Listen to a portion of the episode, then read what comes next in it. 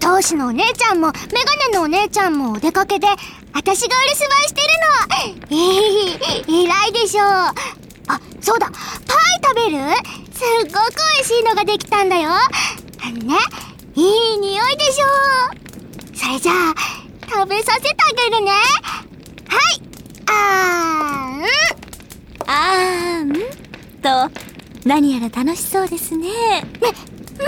ネのお姉ちゃんいつ帰ってたの久しぶりのラジオのためにあちこちで準備をしたり圧力をかけたりあと圧力をかけたりと奔走していてもうくたくたいいえ決して不満があるわけではないんです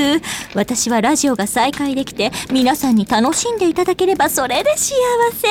主の幸せこそメイドの幸せですからお姉ちゃん目が笑ってないよでも私が頑張っていた間あなたたちは何をしていましたか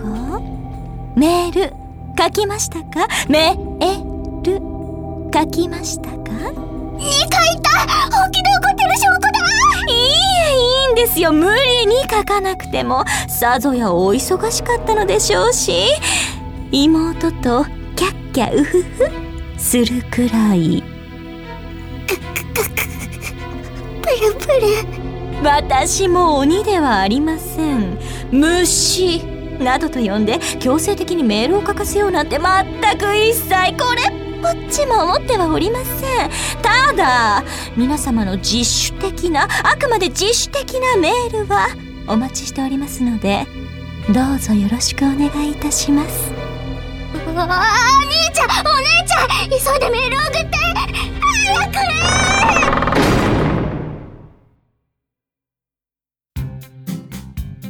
魔王ゆうメイドラジオこの後すぐ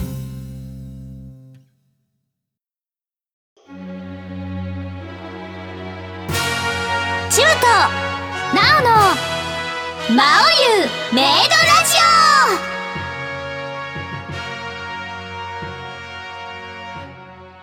今日は11月29日つまりいい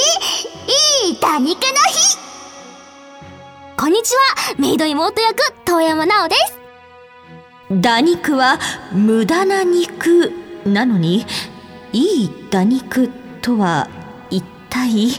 はメイド長役斉藤千和ですまあもう日付変わっちゃいましたけどねまあねだからきっとあの打肉最近と見た方もいらっしゃると思いますけれどあそうですね今回もね肉の日はプニプニではいお届けそわそわしてきましたかと思いますけれどねあそう思うとさ、あの打肉祭はい12月の29日に開催される打肉祭にあと1ヶ月切ったということで すそうですイベントの方の打肉祭がうーん何するんだろうどうする私たちもさなんかさ、打肉配られたらえ打肉つけてくださいなんかわかんないけどつけてくださいとかパパッとってことですか そうそうそうこれつけてみてくださいとかって言われたら私帰る遠山入れちゃおうか なボインボインになって会場出てこっか なあれちょっと遠山成長したんじゃないのみたいななんか途中から悲しい気持ちになるよき っと途中からずれてきたりとかそうしてそうそうなんかずっとあれなんか悲しいなっていう気持ちになるよきっと遠山胸三つ出てなきんだてなんるだよなんだって そうそうなんかお腹のところに出っ張りがあるぞ四つ出てきてるぞなんだなん だってなるかもしれないですねやださあ、はい、ね、あの、アニメ公式サイトでも打肉の日、毎月行っておりますが、はい。きっとスペシャルか壁紙、また今回も、そうですよゲッねトしていただいたことと思います。はい。まあ、打肉祭の日にもホームページは打肉祭りになるそのうで、ですよ。まあす忘ごいれでず、すよね。は忘れいず両方チェックしていただけたうんアクセら、スしてください。はい。さて、今回で実は第20回目。うわーとうとうここまですごいね。ありがたいお話でございまありがたすい。ですこういうメイドラジオですが、この番組、どんな番組なのかというと、はい。12月22日に発売されることになりました。魔王優魔王勇者エピソード2、花の国の女騎士の発売と、さらにさらに1月から放送されるアニメ魔王優魔王勇者の放送を記念して、魔王優魔王勇者に関連する最新情報をお届けするとともに、魔王優ファンの皆様に楽しんでいただきつつ、さらにこのラジオで新たにファンを開拓していこうという情報バラエティ番組です。はい、つまりはですね、魔王優魔王勇者について、いろんな意味でリスナーの皆さんと冒険していく番番組ということでございます。ですですまあ前回もね、すごいゲスト豪華ではいいらしてくださったんですけれど、今回も、今回も、ねえ、 どうしよう、こんな、なんか私が贅沢してる。ああ私も、ねえ私たちが贅沢しちゃってますけど本当にあの、大先輩なので、緊張もありあるかもしれませんけれど、それよりも楽しみで仕方ないですはいワクワクが、止まらない状態でございます、ということでそれでは最後までよろしくお付き合いくださいねチワとナオのマオユメイドラジオは、エンターブレインの提供でお送りいたします。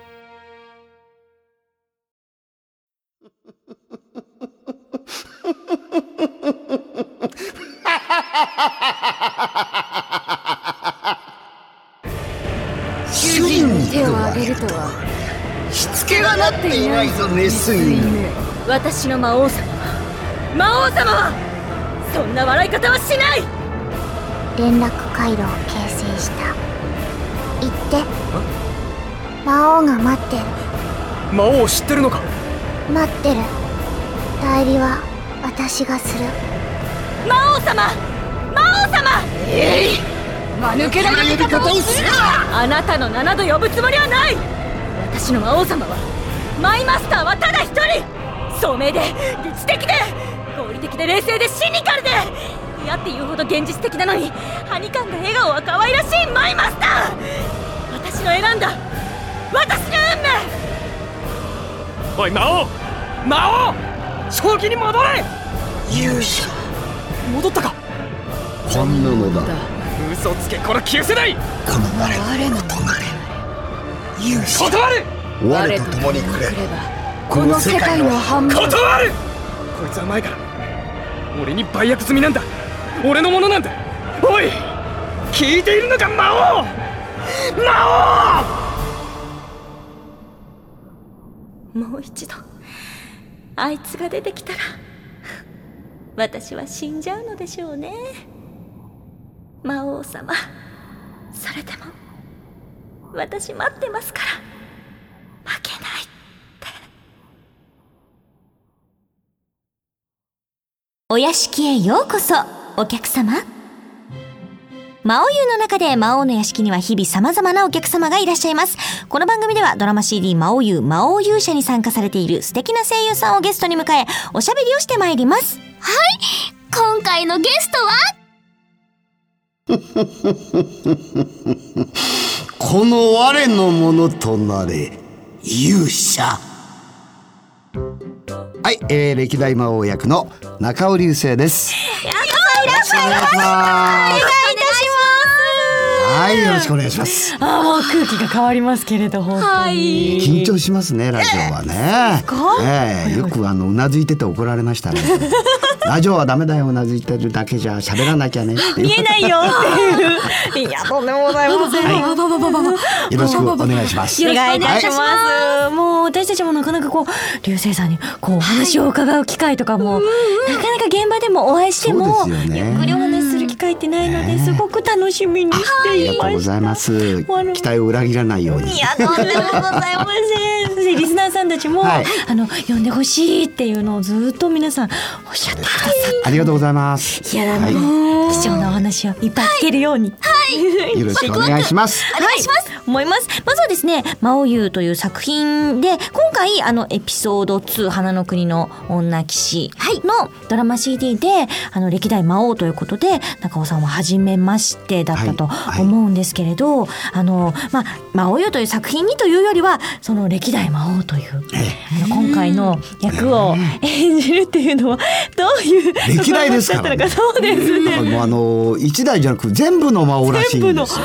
みたいです今知ってどうするみたいな。実はさっきあの月刊シリーズの、いもうで川上大輝先生が、はいあの連載されている「まどろみの女魔法使いで」実はちょっとこうビジュアルというかねすごいですね。こんな感じのイメージなんですよっていうのをさっき実は見せていただいていやーすごい並々ならない感じがありましたよかっです大きかったんもでのすすごい大きいんですそよ。うだったんだはい、びっくりしました。うでも歴代ということなのでね、はでもあの小清水さんの役とね、はいこうセリフがこうやって被るん乗っ取るんでですね。そうでした。先ほどで皆最さんに初見ていただいた、あのー、わからなくてあれこれはじゃあ腰水ペースで喋った方がいいのかなと かって。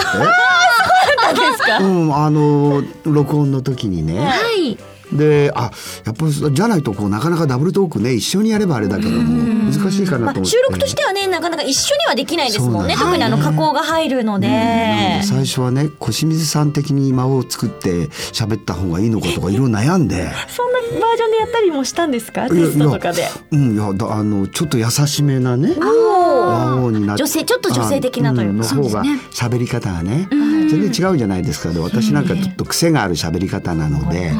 でもそしたらあのそそんなことないということなのであの一応私があの 喋らせてもらったっていうか乗っていってる側なんですもんね。そう乗っ取られちゃうもんねそうじゃないとね清水さんに乗っ取られてもねちょっとなよっとしすぎてもねいけないでしょうしねあんまりね。なんかあのやっぱり一番最初にあのお芝居をつけた時っていうのは、うんどういうようなせ説明というかそういうものを受けられたのかなっていうのをちょっとお聞きしたくてあのただ単にあの、はい歴代の魔王なので、はい一番強いですっていうことなので、おお、思うラスボ存ス中分。のラスボスですってういう感じん、です。あのもうその本当悪の限りのっていう割とね最初さらっとやってたんですけど、はいはいであんまりちょっとくどくどやってもねあれかなと思っていたんですけど、い、やもうあのもっとやってくださいもっとやってくださいって言ってね、ねそれであの好きにやらせていただきま した。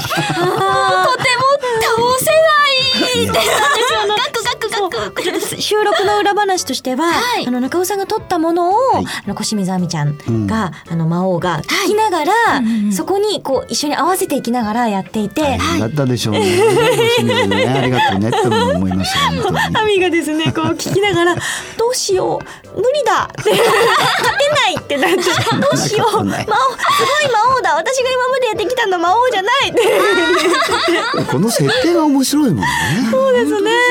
魔王なんですけど、うんあの本当にもう女性、非力な女性で。ね、あんまり戦いたくないみたいなね、そうなんです、頭とか策略で戦ったりとか、交渉で戦う魔そ王う面魔白いよね王なんですだからそれは歴代にとってはうんいけない、なんかあのなんかこう歯がゆいというかという感魔じみたいで王はそんなもんじゃないみたいなところがねきっとあるんでしょうけどところね。があって、うんで私もその魔王様と戦うあの今回はメイド長は戦うような場面があったんですけれど、でそその時に中尾さんのそのボイスを聞きながら出していただいて戦ってっていう風な取り方をしたんですね。で本当あの伊藤うん私があのヘッドホンをして中尾さんのお声を聞きながら、こう戦っていたんですけど勝てる気がしない二人で こうテストやって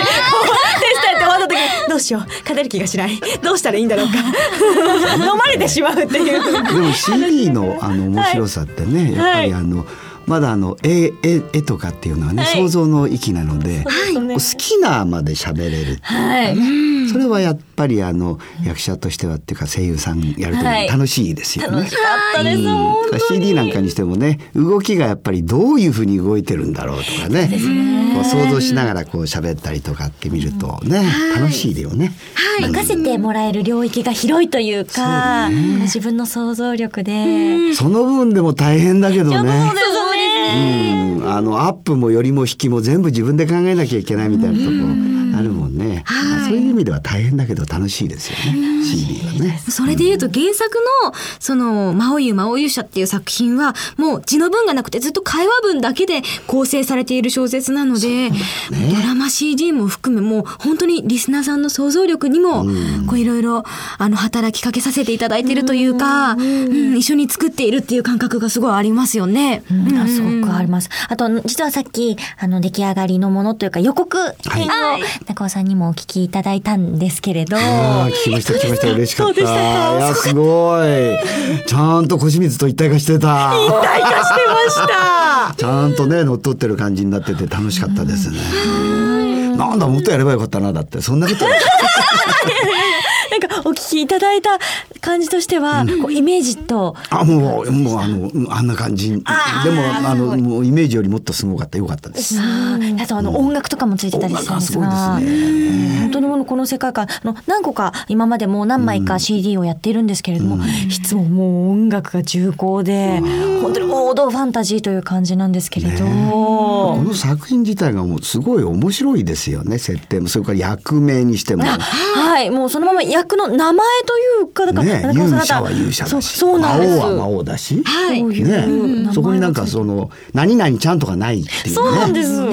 女剣士は女剣士だし みたいななんかそう役職がそのまんまの名前っていうのは面白いね。面白くてそこにもこう想像の余地があるというかそうなのかもしれないね。名前がついちゃうと、なんかイメージがついちゃそううのかでもしすれよねなあいのね。日本人の名前だったらやっぱ日本人を思い浮かべるしあーっていうのがあってそそううかそうかいう意味ではもう本当に人それぞれにきっと全然違う想像が働くのかななんて思ったりしそうかもてなんか私も一番最初に聞いた時は私メイド長という役なんですがメイド長です。あはい はいあどどういうどういうっていう本当そうだよそういねう。ところから始まって、少しずつこう積み上げていったりもしているんですが、うんあのもうまさに歴代魔王っていうとちょっとあの歴代魔王っていうと一人じゃない感じがして、どうどういう設定ですればいいんだろうとかって私なんかはすごく迷ってしまいそうな気もしたりすそるうんでですすがね。私なんかもだから、歴代の魔王っていう、そのれ歴代ってど、ど、どの、どのぐらいのどこ王っってていうえいう私なんだいって思います よね何代目のって いうなんか徳川将軍と一緒でそう何そうそう代目私っていう。でも全部まとめて歴代っていうかね、そういうことみたいなのこがこ。思念の塊というようなそうみたいですね。すごい歴史がギュッと詰まった象徴になるわけですもんね。そそんんなな象徴にできたかどうかね。しました本当にうんなんかすごく素敵でしたありがとうございます。実はあの今回、あの中川さんとご一緒させていただくにあたって、はいさっきちょっと打ち合わせなんかをした時に、はい少しあの魔王湯についても調べてくださっていたりだとかしたようなんですがいろいろあのいろいろなメディア展開をしていってですね、で今までも舞台朗読劇をやらせていただいたそうでり、すよねはい、絵もたくさん出ていて今度アニメ化を、あの一番もうするんですけれども、はいいよいよいよいよねもうはい待ってたでしょうね、皆さんはね。リスナーの人たちはね。絵がつくっていうのはすごくなんかこうスペシャルな感じが、そうですよねはい、私もしたりもするんですが、楽しみですよね。楽しみでで実はこのラジオも、あのもう第20回でちょっとそうですね20回なんですねはい、20回目でもすあごったいりして今までもいろんなゲストさん来ていただいてはいるんですけれど、あのちょっとラジオの方向として一つ、あのいい意味で圧力をかけるという言葉がありまして、 はいいい意味にあまり取らせないんです けれど優しくあのうんなんだろうな可愛い言い方をすると「お願いあ、」をですねはい。お願いを、今ちょっとこう見ていただけるとブースの向こうに、はいちょっと偉い感じの方たちがたくさんいてですね、あはいはいそういう人たちに、んお願いですねこういうのやってみたいなこんなエピソード俺見たいなっていうのがあったら今お願いをしておくと偉い人がハンコをポンって押せるような方たちがいらっしゃってですね すごいです、ね。そうなんです。それがこのラジオの一つちょっとあの見どころとしてあったりもして、そうなんです。叶うかはわからないんですけれど、こういうお話歴代魔王としてやってみたいなとか歴代だと本当にいろいろあるじゃない ですか、さっきの徳川じゃないですけれど本当にどの将軍を取るとまた全然違ったりもしてああ、なるほどど。の部分を取るかとかでも違うと思いますし、うんあとはこういうのやってみたいなっていうのがありましたらーぜひお聞きしたいんですけれど。難しいですね。はいただ魔王が生まれた瞬間っていうかね、魔王がどうどう生まれたのかって。初代魔王がいるわけですもんね絶対ね最初はだから最初から本当に魔王だったのか、はいそれとも魔王になるきっかけがあったのかあーなんかそれはねエピソードの中ではきっとね、はいなんか出てきそうな気はするけどでももう根っから魔王だったのかそれとももともとはみんな魔王じゃなくて普普通の人として生まれて何か何かのきっかけで魔王になったのかそれはねああ、中尾さんだったらどういうタイプのん魔王,、魔王というか人物像をこう演じてみたいとかってありますか？あーでも大体悪役が多いからね最近はねあーライブラスボスのイメージが悪役は楽しいんですよやっぱりやらせていただいていてねでもいろんな悪役があるしまああのペーソツがちょっとあるものの悪役であったりとかもうあの、うん、残忍だけど何何かねその裏に何かあるとかねうんなんかそうそういうのがあったりするので悪役も悪役でね、はいであのすごく楽しいですよ。そうですよね。あの魔王湯をやってて思うんですけど、魔王っていう言葉でええ表されるとやっぱり悪者っていうイメージがあるけれど、あの小清水亜美ちゃんが演じている魔王とかそうそうそうも憎めるとこ全然なくて、ね、あそれが面白いよねでも役は魔王なんだよ、魔王っていうのが、うんだから言葉だけで人って表せないのと一緒で、やっぱり捉え方によって全然見え方が違うんだっていうのがあって。そうだね、でもでもあの言葉のというかそういうインパクトは強いわけだよね、魔王だったらやっぱ魔王なんだよ魔王ですもんねねでしかも勇者とかねそうなんですよね。だから一番最初に、あ、魔王なんだ、この人は勇者なんだっていう風に、今まで持っていたその言葉のイメージみたいなものが最初にあって、だけど、その二人が、対立するはずの二人が協力していってっていうところで、いい意味でこう、期待が裏切られていくというか、そういうこう、積み重ねでどんどんお話が進んでいくから、すごい楽しいですよね。ジェットコースター乗ってるみたい。一緒になるはずないもんね、そうですよ魔ね王と勇者はね、対峙 それがして一緒と一緒になるから面白い、面白いですよねそれはそういう意味ではねなんか歴代魔王もそういう意味では誰かを愛したり、なんかこうそういうエピソードもあるのかあなっなたんかてなあったのかもしれない思ったりするん です。ねあまりに魔王のラブストーリーはないかもなかなかねこうあり見えませんけれど、そういうのも聞いてみたいです。そうですね、んえーそういうのもあったらいいかもしれないね、今の魔王よりもさらに甘々な魔王とかもいたかもしれないし誰よりも実は世界を愛するようなものすごくいい王様だった時もあるかもしれないしっていうのが。何をきっかけに、ねですね。うんっていうのは、うん、それはちょっと見てみたいですけどね。みたいです。確かに私中尾さんの、多分中尾さん自身のええイメージもあると思うんですけど本当にこうにこやかで優しくて本当に気配りのしてくださって私たちにも気配りしてくださるいやいや本当にもうこういいその素敵な先輩っていうイメージがあるのでそそうんなことないいう魔王も見てみたいです し。やっぱりもう、でもあの極悪非道みたいなのはやっぱりやってて楽しいんですけどね。本当はね。ああそうですかあのなんかどうしてもあの悪者っていうとこう、決められたどなんかイメージさっきのじゃないけあありますどねねうん笑い方にしても、い一つにしてもさっきみたい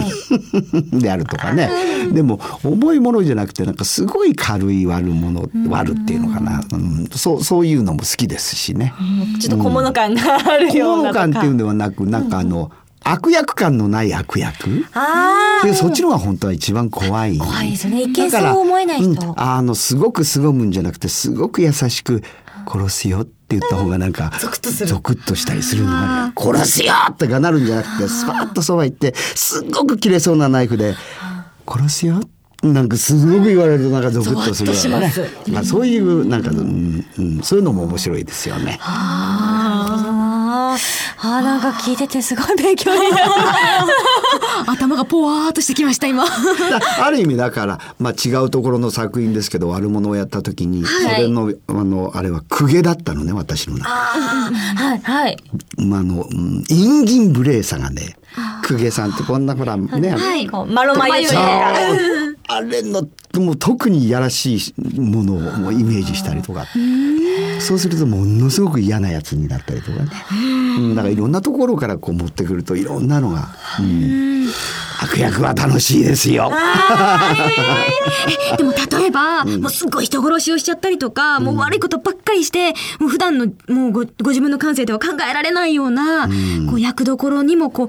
うこう共感していかなきゃいけない時みたいなどういうふうにこう役に近づいていかれるんですかねえなるべくそのあの人間の本質的なものって、まあ、これ芝居の話になっちゃうけど、役者さんのってあの五感で芝居をするわけだよね。で私たちは日常生活の中でしてはいけないことはインプットしてるわけだね抑えられてるわけだ感情で。で日本ではあまりいないんだけど海外の役者さんの中で、えっと、芝居の勉強する時に一番必要なのは、精神科医が3人ぐらいついてるの。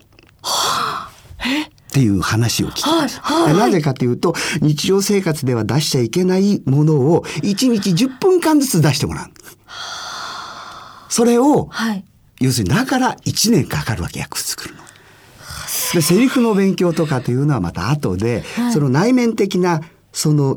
勉強する解放するってことですね解放心の解放だよね、それはその代わりそれ出しといたら日常生活に破綻するので、それをもう一回収めてもらうお医者様に、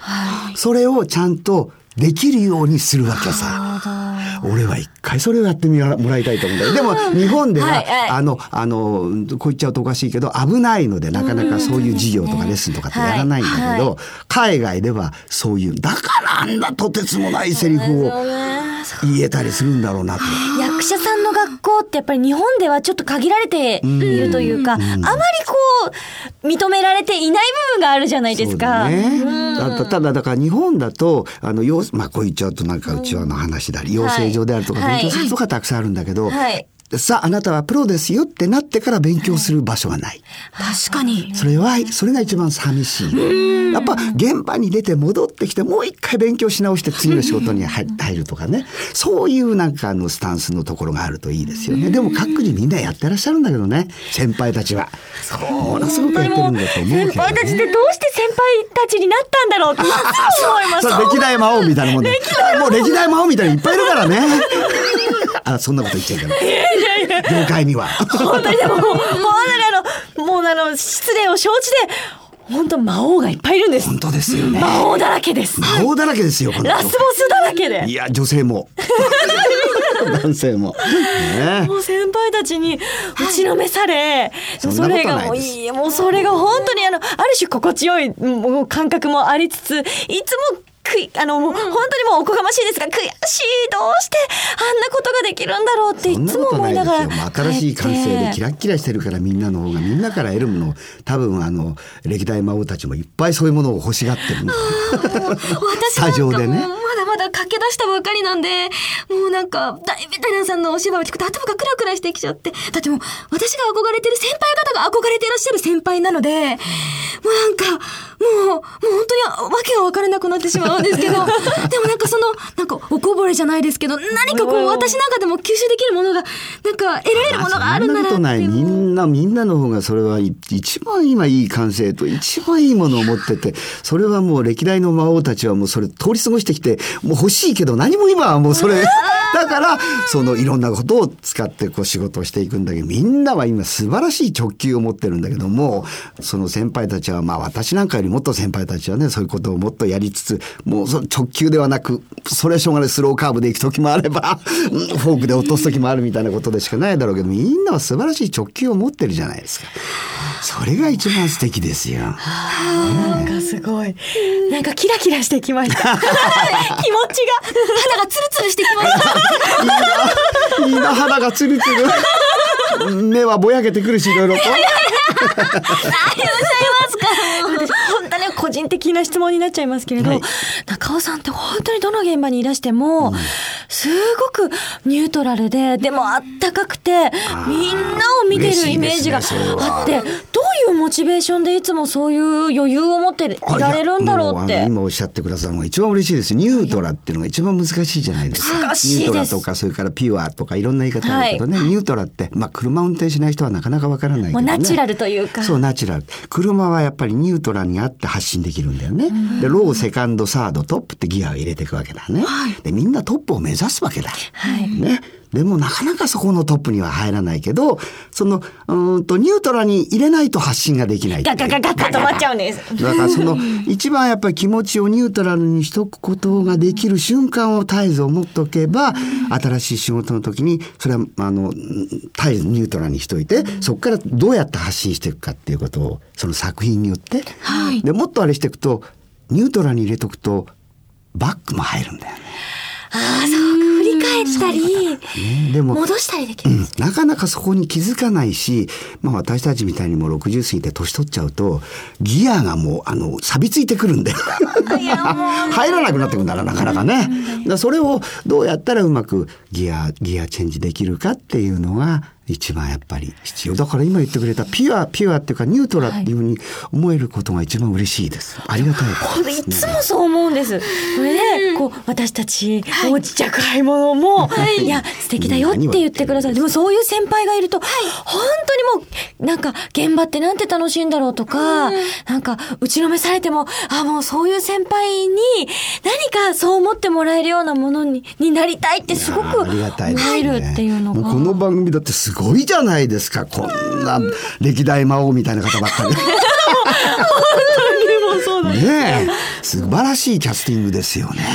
なかなかこんなあのすごい作品のあのキャスティングはあの現場はないですもんね。それが嬉しいですよね。本当にご褒美のように現場にいます。もうこその先輩たちの背中を見る機会を与えていただくっていうことが、もうなんて財産なんだろうって思いながら現場にいつもいます。本当にありがたいです。うんそれは楽しいことですよねでそれをもう一人でも多くの人にもう聞いてもらいたいです。本当にすごい世界なんだよ。私たちの業界ってすごいねっていうのはなんかこう自慢じゃないですけれど、本当にそういうふうにいつも思いながら現場にいます。はいいやーすごい嬉し い。あーいろんなお話聞けちゃ った。楽しいお話は尽きないんですけれども、あのそろそろお話を一旦このコーナーを締めさせていただいて、はいこの後もう少しゆっくりしながらいろんなことをお伺いしていきたいと思います。はいというわけでゲストは中尾隆星さんでしたありがとうございましたありがとうございました。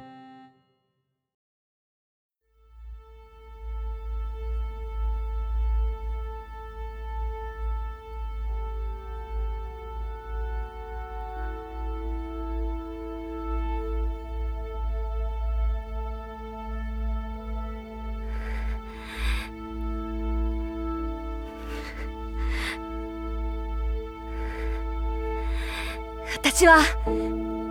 魂持つ者として皆さんに語らなければならないことがあります私は濃度の子として生まれました自分の運命をつかめない存在は虫です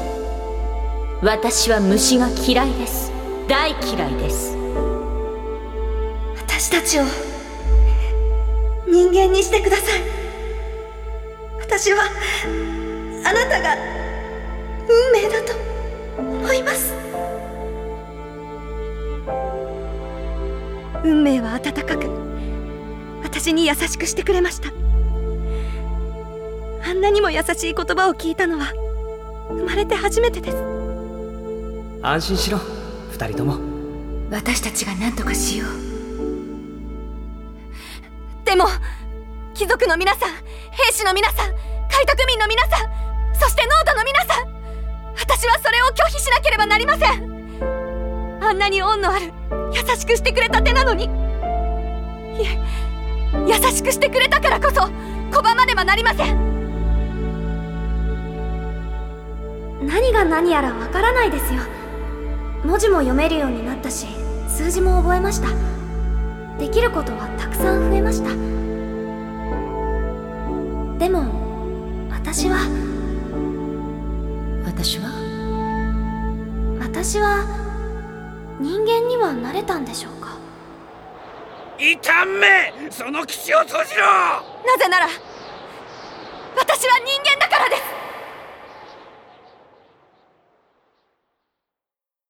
ママレッティを作ろうマオユの生みの親でありながらこのラジオでなぜかママレッティというあだ名をつけられてしまった当のママレ先生、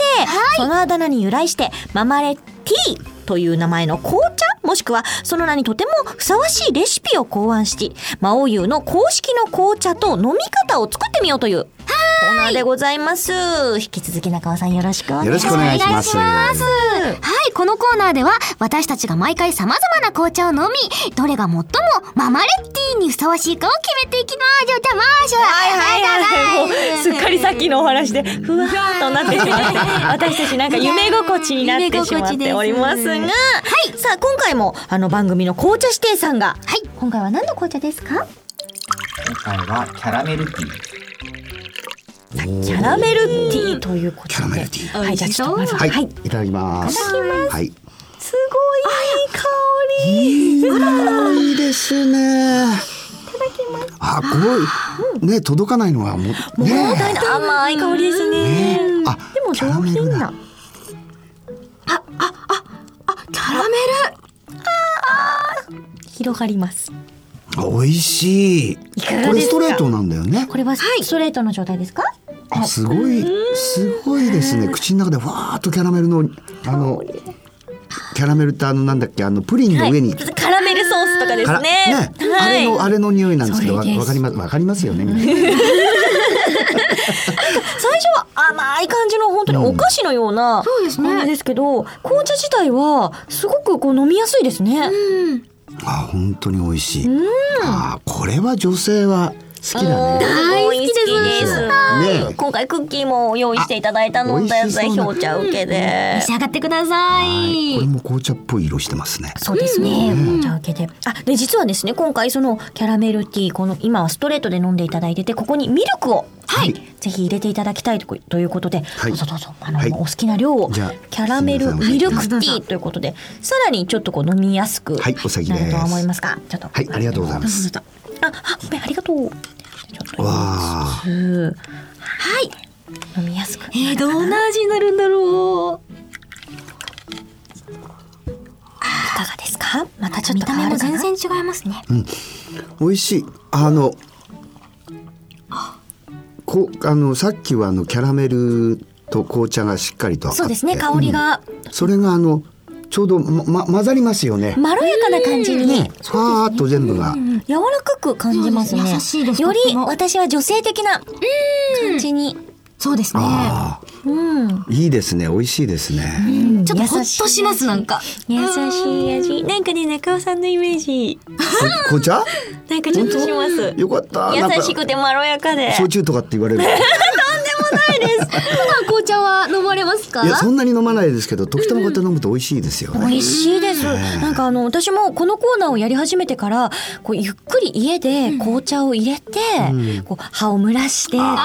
そういうのを、あの、本当にたまにですけど、そんなセレブな生活していないので、なんですけど、たまにこう自分の気持ちがささくれだった時にやると、なんかすごい落ち着いて、そうですよね。なんて素敵な。余裕がね、あのいいですよね。そういうね。やっぱイギリスのなんかアフタヌーンティーとかのイ本メー当ジ。にイギリスはみんな紅茶なの。紅茶、あ、そうですか、おーあの普通はないんかあの喫茶店みたいなところってね、はいあのイギリス行くともうどこでもちゃんとお茶なの。きちっと入れて。みんなお茶なの。なんかリセットするための時間らしいですよね。こう、そうみたいですあねのちゃんとピリオドを打つというか、その朝と夜の間だったり、そのそういういろんなことのあと終わりのピリオドをきちっと打って気持ちをリセットするための時間としてちゃんと取られているんだ。美味しい。確かに紅茶を飲むって心のゆとりがないとできないですもんね。でざっと飲んじゃうってことじゃなくあてもっね。たいないですよね。ねその時間がいいんだね。きっとねいいですね。お話ししながらとか、いろんなことを語りながらっていうのも素敵ですが。はい。じゃあ、キャラメルティー、キャラメルミルクティー。まずは、どちらの方がお好きでしたか飲み私方あとしてのミルクを入れたのが美味しいですね。いいですね。じゃあ、この番組では、あの、ママレ5つを最高点として、はいこの、あの、紅茶を採点していただいておりますので、じゃあ、ママレ、おいくついただけますでしょうか、はい。ママレ五つ。すごい美味しいです。本当に美味しい。最高点が出ちゃいました。素晴らしい。ああ、嬉しいですね。なおちゃんなんか、今回はどうでした私は、おー、あ、もう決めがたい。うーん、でも、ミルクが入ってない方が好きかもしれないでああす。、本当に大人、大人だわ。なんかこう、甘さと、それから、ちょっとこう、紅茶の、こう、苦味というか、うんうん両方が楽しめるのが、あ、ちょっとお得って思ったので、素晴らしいうんですね。私もミルクが入った方が、本当ですかちょっと実は好きで。でもね、私ね、なんか今日こんなに美味しく感じるのは本当に中尾さんとお話ししたからな気がする。ええ本当。なんかね、嬉しいその、そのプラスアルファがちょっと入ってしまっている ので、私ちょっとね、エキスがね今回、今回そう、違うエキスが 入ってる。なんかでもね、それ今は嬉しいですね日みんなこう、ブースの外を見ても、みんなそういう感じでしょね本当にそうですか。それありがたいですね。まろやかなイメージ。ありがとうございま本す。当にあります。だからなんか私の中では中尾さんのイメージがすごくある。あの、嬉しい歴代魔王の役とはまたちょっと変わってくるんですけど、歴代魔王だとさっきのその、そうですねあのミルクを入れないバージョンでももうちょっとこう、し渋みを出してから飲みたいっていう感なるじほどが、ねちょっと苦いなっていうぐらいの、あの自分でちょっとほっといちゃって、一番最後 の方が苦いこれっていう。めっちゃ濃くなっちゃった濃くなっちゃったっていう感じをそれ歴代魔王。笑顔の渋い感じが出た方が多いんですが確かにこれはすごくね私も私も5つって5つっていうか5つよりもっと入れちゃいたい感じになりますねとっても美味しくいただけましたごちそうさまごでちすそうさまでした。以上ママレッティを作ろうのコーナーでしたちわとなおのまおゆメイドラジオここで番組からお知らせですまずはアニメ関連の情報から、現在発売中の月刊ニュータイプにて、オリジナルショートエピソードが掲載されています。そして、12月10日発売の月刊ニュータイプにも掲載。2ヶ月連続掲載となりますので、ぜひチェックしてくださいね。はい、毎月29日はダニクロ日ということで、12月の29日にアニメ魔王優のイベント、題して、ダニク祭開催決定でございます。プニプニ知事は12月29日土曜日の18時開演予定でございます。出演者は、小清水亜美さん、福山潤くん、そして私斉藤千和、そして遠山奈央ちゃん、平川大輔さん、沢城みゆきちゃん、そして鈴木達久くんでございます。今のところ、はい、チケット情報は公式ホームページご覧ください。詳細はテレビアニメ魔王優魔王勇者公式ホームページをご覧くださいね。その公式ホームページは、http コロンスラッシュスラッシュ、まおゆ .jp スラッシュ、いよ。メイン公式ツイッターもありますお。アットマーク、まおゆアンダーバーアニメです。はい。毎月29日はダニクの日としてダニクに乗っ取られる、アットマーク、ダニクアンダーバープニプニもありますので、お楽しみにはい、次はラジオです。魔王優魔王勇者の新たなラジオがアニメート TV にて好評配信中でございます。レディオプレイングゲーム、ラジユー、ラジオ勇者。アニメート TV にて第2、第4金曜日配信です。パーソナリティは勇者役の福山潤くんで、現在第2回目を配信中なんですが、私ゲストに、偵察に行ってございます。聞かないと虫って言われちゃうぞ、うんなんだよまあ純子といろいろね楽しくお話ししてきまして、あっちもあっちでなんかね面白いコンセプトなので本当ですかそうなんですよまあ先輩としてねほアドバイスしてやったぜお嘘です嘘情報して二人して若干の探りをまだまだこう探りつつえどんな感じなの、うん、ぼうんちょっと、うん僕もまだわかんないですみたいな感じ のあ私もわかんないですうんうんってっていいうう感感じででもすごく楽しくやってきたのでぜひあの聞いてみてください続いて書籍情報、魔王優魔王勇者の最新刊が12月22日に発売いたします、タイトルは魔王優魔王勇者エピソード2花の国の女騎士、で今回の短編は女騎士の過去が明かされますおーそして今回も重たいドラマ CD2 枚組、はいそうでございますドラマ CD の今回のお話の聞きどころは、CM でも流れておりますがメイド姉の人間宣素言晴らしかったそして魔王対メイド長素晴らしかった。自分で言うと変だ。これじゃ中いやいやいやとうとうあのシーンが聞けちゃいますので絶対絶対聞かなきゃダメ村さん素晴らしいってことよ。もちろん愛が重い得点はも、いまあ追加されていくと思いますので、はい楽しみに待っててくださいね。まだまだ続きますよ。月刊アルカディアから魔王優とセガのアーケードゲーム戦国大戦とコラボしました。明智光秀勇者カード付き。戦国大戦1582日輪本能寺よりいずる遊戯指南初陣の書が発売中でございます。まあ、魔王様が信長として筐体から輩出されておりますが、勇者が光秀としてですね、このムックのみで手に入ります。で、ペあアにできます。はい、ラブラブですね。そうなんですよ。でね、前回の時にですね、はいあのーメイド長空いておりますと、はいダダをこねてみたところ、はい現在セガさんと調整してくださってます。どうしよう。どこまで夢叶っちゃうんですかどうしようわからないけど、あのー、いけんじゃねいけるんじゃねいけるんじゃねみたいな感じなんですね。そうそうそういつもさ、こうさ、まあ私もできるけど、みたいな風にやっておきながら、後から、え、ま、本当ですか本当ですかいいんですかあ、あざっす、みたいな風にそうなりがちのこのラジオでございますが、メイド長何になるんだろうそうですよね楽しみです。なんか、隠密とかやりそうな感じもするけれど、何になるかはちょっとお楽しみでとか、まだ調整中ですからね。そうですねねえ、だから今のうちに皆さんも希望を出しといていただけると、もしかしたら、メイド妹だって。妹もいいですかあみんな目そらしたやる気 ないないいわメイド妹頑張るもんねブーンだブーンだブーンだでも楽しみに 待ってましょう。引き続き、メイド長空いております。そ講談社シリウスで連載中、川上大輝先生の魔王優魔王勇者外伝まどろみの女魔法使いの第2巻が12月7日に発売になります、そしてなんとなんと1月9日に第3巻発売という2ヶ月連続刊行が決定してますよ、さあ実はですね今回、海外先生が来てるのいやーご多忙の中ありがとうございますいます先生どうだった感想どうぞすごくためになりますと。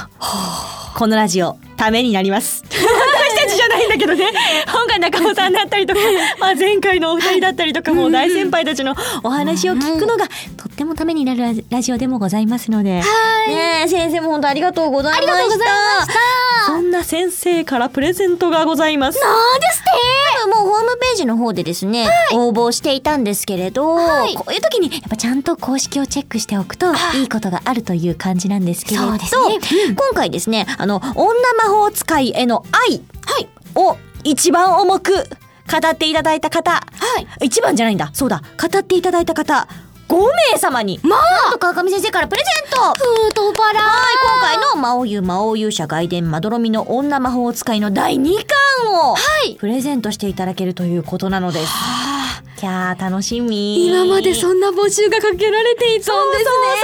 すねそうですよ。来週そのお便りを読めるってそこうとですでね。すきかっとね、来週に。うん、発表しましょう。楽しみですはいそしてあと月刊シリウスさんからなんですけれど、あの今そのシリウスさん雑誌自体をね、あの購入していただくとですね、はいダニク祭への応募券がついてくると。あ手に入れられるかもしれないそうだ ねあのついてくるわけじゃないですかもしれないそうですあの抽選かもしれないしきっと詳しいことはちゃんと調べごめんねなんかぼんやりしていそるうけでれすどね最新の情報をやっぱりそうなんですこう手に入れたね。いなので最新のうん情報を手に入れるには、ちゃんといろいろチェックしてみてください。皆様お得意だと思いますの で、はい、チェックしてください。さらにコミックスの新刊情報です、角川書店コンプレスで連載中、石田明先生の「魔王優魔王勇者この我のものとなれ勇者よ断る!」の第5巻が12月26日に発売予定です、同日発売のコンプレス2月号には「魔王優掛け替えコミックスカバー」が付録予定だそうですごいねしかも、なんと2月に は早くも第6巻の発売が決定しているそうですよみんな大丈夫こんなに畳みかけて。なんかすごいなんか獅子類類みたいなことにならないかな すごい心配ですけど頑張りましょう、さらにさらにコミックスの新刊情報盛りだくさん、エンターブレインファミ通コミッククリアにて連載中、浅見陽先生の魔王優魔王勇者の第4巻も来年の1月15日に発売でございます。はいまだまだ続きますよコミックスの新刊情報、秋田書店チャンピオンレッドにて連載中、峠弘先生の「魔王優魔王勇者丘の向こうへ」の第4巻が来年1月20日に発売になりますお年玉取っといてねすごいな最後はゲームでございます、はい、魔王優魔王勇者ソーシャルゲーム化決定です俺の屍を越えてゆけリンダキューブを生み出した増田庄司×アルファシステムというコラボレーションで魔王優魔王勇者のカードバトルゲームを制作いたしますグリーにて2012年12月配信開始予定となっておりますグリーで魔王優交互期待ですいやーちょっとなんかあまりに多すぎて、はいちょっと発売日どうなっちゃってるのかわからなくなってきたので、そうまですとねめてみましょうかね。はい皆さん、手帳にメモの準備はよろしいですかえー、では参りたいと思いますお願いします。 12月7日、金曜日、うん川上大輝先生の外伝「まどろみの女魔法使い」第2巻発売、はい。 12月10日月曜日、うん月刊ニュータイプ1月号発売、12月14日金曜日ラジユ第3回更新おお。 12月22日土曜日はい。魔王優魔王勇者エピソード2花の国の女騎士発売はい、CD ついてます。はい。12月26日水曜日、石田明先生のコミックス第5巻と、コンプエース2月号が発売。うん。そそして12月29日土曜日打肉の日に打肉祭おー出ますね私たちはーい年が明けて1月9日水曜日、まどろみの女魔法使い第3巻発売おーすごいそして1月15日火曜日、いい子の日 に浅見陽先生のコミックス第4巻発売、そして1月20日日曜日峠ひろ先生のコミックス第4巻発売盛りだくさんあすごいすごいですねすごいこれね一週間そうですね。このペースそう収まらないですよ。そうそうそうちょっとこ相当れきますね。だからもうあの1月から、はいあのスタートするアニメに向けて、はいもう高まりまくりですね。急ピッチで動いてるって感じしますね。はい。なのはい。でもう皆さんあのちょっといろいろ発売日は混乱するかもしれませんけれど、できる限り、こう手に取っていただいて、あのぜひぜひ魔王優の世界を、ね準備して、予習して温めてね待ってていただきたいと思います。まあなかなか覚えきれないと思いますけれど、そんなあなたは毎週このラジオを聞いてくださいね。毎週私たち頑張って告知してます。本当にもう、ねこここそホームページをご覧くださいみたいな感じがいいなっていつも思うけど、でもまあやっぱ音声でねそうです心を込めてする、というのが私たちのモットーですのでびっしはーい聞いてくださいね以上番組からのお知らせでした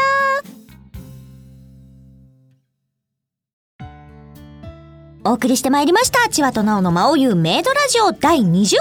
配信いかがだったでしょうかはいやすっかり私たちこうまろやかな笑顔な感じになっておりますけれども、中尾さん本当にお付き合いいただきありがとうごあざいまりしたがとうございました。とっても楽しかったです。大丈夫でしたか、はい失ありが礼とうございましたせずに私たちいられましたでいしょうかやもう全然大丈夫だよ。本当に貴重なお話もたくさん聞けてすごくもう好き勝手にベラベラ喋ってしまって、本当になんかあのね普通にあのお家でお茶ごちそうになりながら喋ってるみたいな。いやいやいやすいませんでした。とんでもないですもう紅茶も気に入っていただいて本美味しかったで当にすもう紅茶指定がものすごく喜んでおりますいやー素晴らしく美味しかったです。ありがとうございます。ありがとうございました。はい、番組では魔王様の代わりにリスナー様からのメールを大募集しております。私たちに聞いてみたいこと、普通歌もお待ちしております。メールアドレスは、まおラジオ at ml.enterbrain.co.jp です。ふぅ。maoradio アットマーク ml.enterbrain.co.jp です。よく言えま素し晴た。さらしい。はい、やったあ、頑張ってもらいましたが、番組ホームページの投稿フォームから実は、これ入れなくても遅れたりもします。なの で、でもぜひ、あの、なおちゃんがせっかく言ってくれたので、入れてみてください。入れて送ってみてくださいね。はい、メール送って、一緒に冒険しましょう。ということで、それでは、この時間のお相手は、メイド長役斉藤千和ーと、メイド妹役、遠山直人歴代魔王役中尾流星でした。またねまたね。千和となおの、まおゆうメイドラジオは、エンターブレインの提供でお送りいたしました。